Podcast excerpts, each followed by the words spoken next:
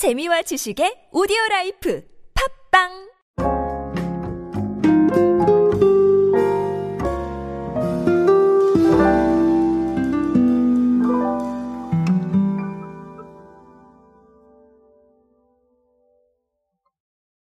소비를 이끌어내는 방식은 여러 가지가 있을 수 있습니다.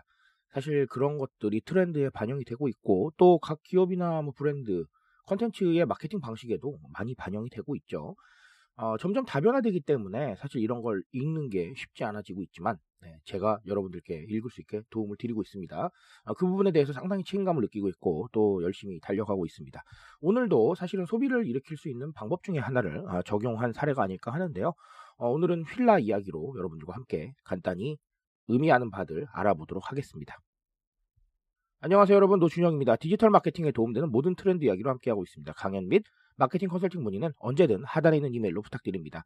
휠라가 브랜드 역사상 의미 있는 shoes를 엄선해서 매월 한정 수량 공개해온 휠라 heritage shoes 시리즈라는 어, 마케팅을 진행을 했어요.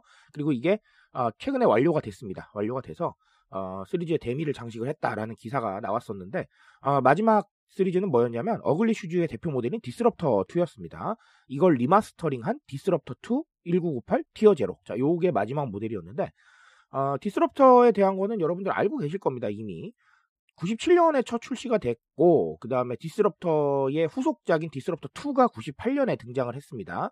자 그러다가 2017년에 레트로 트렌드를 타고 다시 복귀를 해서 ugly shoes 열풍을 일으켰죠. 아주 큰 사랑을 받은 바가 있습니다.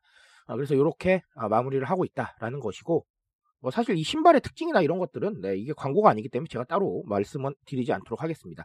어쨌든간 뭐 이런 레트로 감성 아, 다시 살렸고 그리고 그동안에 꾸준히 이런 프로젝트를 해왔다는 거 그리고 그 프로젝트를 완료를 했다는 거 자 이런 부분이 사실은 큰 의미가 있지 않을까 싶습니다.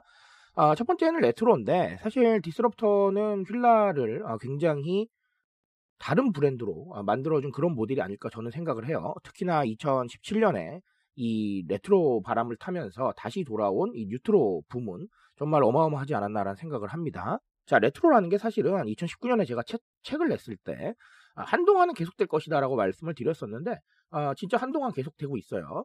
그럴 수밖에 없는 게 여러 가지 이유가 있습니다. 사실 여러 가지 어, 이유가 있겠지만 몇 가지만 대표적으로만 말씀을 드리자면 아주 짧게 일단은 안정성이 있습니다. 안정성이 무슨 얘기냐면 기존에 이걸 알고 있던 사람들한테는 아주 새로운 느낌이 아니기 때문에 어, 굉장히 친숙하게 다가갈 수 있다는 겁니다. 아예 모르는 사람들한테 모르는 제품을 홍보하는 것보다는 그래도 아는 베이스가 있는 제품을 홍보하는 게 조금은 위험성이 떨어지겠죠. 자, 그런 부분들이 사실은 레트로한테 큰 영향을 미치고 있습니다. 자, 그리고 또 다른 하나는 사실 이렇게 발굴해 내면서 어, 상당한 용이성이 있어요. 무슨 용이성이 있냐면 방금도 말씀드렸지만 이미 알고 있는 사람들이 있기 때문에 그 사람들한테 안정적인 마케팅을 기대할 수가 있고 그리고 어, 기존에도 말씀을 드렸지만 상당한 정서적 효과를 야기를 할 수가 있습니다. 일단 광고라고 하면은 네 그렇게 아주 반갑진 않잖아요. 하지만 그럼에도 불구하고 어떤 느낌이 들어요? 어 반갑고요. 아니면 어 옛날에 이거 나 봤었는데 라는 생각을 하게 되죠. 자 그러니까 이미 그런 정서적 효과에서 광고에 대한 거부감을 조금은 네, 누그러뜨리고 들어갈 수 있다라는 겁니다. 그런 식으로 용이한 점이 많아요. 자, 그리고 뭐 제가 기존에 말씀드렸던 레트로토피아 부분도 있었고요. 그러니까 현재가 어려울수록 과거를 미화한다는 그런 심리적 효과들. 자, 이런 다양한 요소들이 있습니다. 하지만 뭐 그럼에도 불구하고 가장 중요한 건 사실은 네, 용이성이나 이런 부분들이겠죠. 타겟층이 존재한다는 거. 자, 그래서 이런 상황들이기 때문에 레트로 발굴은 앞으로도 계속 이어지지 않을까라고 생각을 하고요. 그래서 제가 늘 말씀드립니다. 뭐 옛날 거니까 돌아왔다. 이런 마케팅은 너무 뻔하고요. 하지만 기존에 있었던 것들 중에서 시의성에 맞거나 아, 사람들의 어떤 취향에 맞거나 이런 부분들은 한 번 더 발굴해 볼 필요가 있다라고 제가 말씀을 드립니다. 자, 또 다른 하나는 사실은 MZ세대 최적화인데, MZ세대는 제가 늘 말씀드리지만 파열음이 세기 때문에 들으실 때 거북살스러우실 수 있어서 제가 MG 세대로 하겠습니다. 자, MG 세대들은 굉장히 새로운 거에 대한 니즈가 많습니다. 그런데 사실 아주 솔직히 말하면 늘 새로운 걸 가져오는 건 쉽지는 않아요. 하지만 경험해보지 못했던 것들, 이런 레트로를 저희가 생각을 하게 된다면, 자, 결국은 MZ 세대는 경험해보지 못했던 거기 때문에 새롭습니다. 그러니까 굉장히 어, 호기심과 어, 생경함과 아니면 신선함으로 받아들일 수가 있다는 것이죠.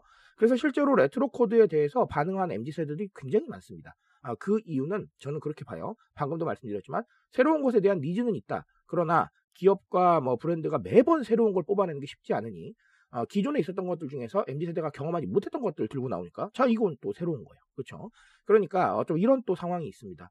그래서 레트로라는 게 상당히 다양한 측면을 상징하고 있기 때문에 어, 여전히 레트로 코드는 괜찮을 수밖에 없는 것 같고 그리고 아까도 말씀드렸지만 무조건 과거니까 돌아왔어요. 이런 것보다는 어, 기존에 있었던 것들 중에서 시의성에 맞거나 최근의 코드에 맞거나 이런 것들이 있다면 한 번쯤은 다시 꺼내보는 것도 나쁘지 않을까라는 생각을 합니다.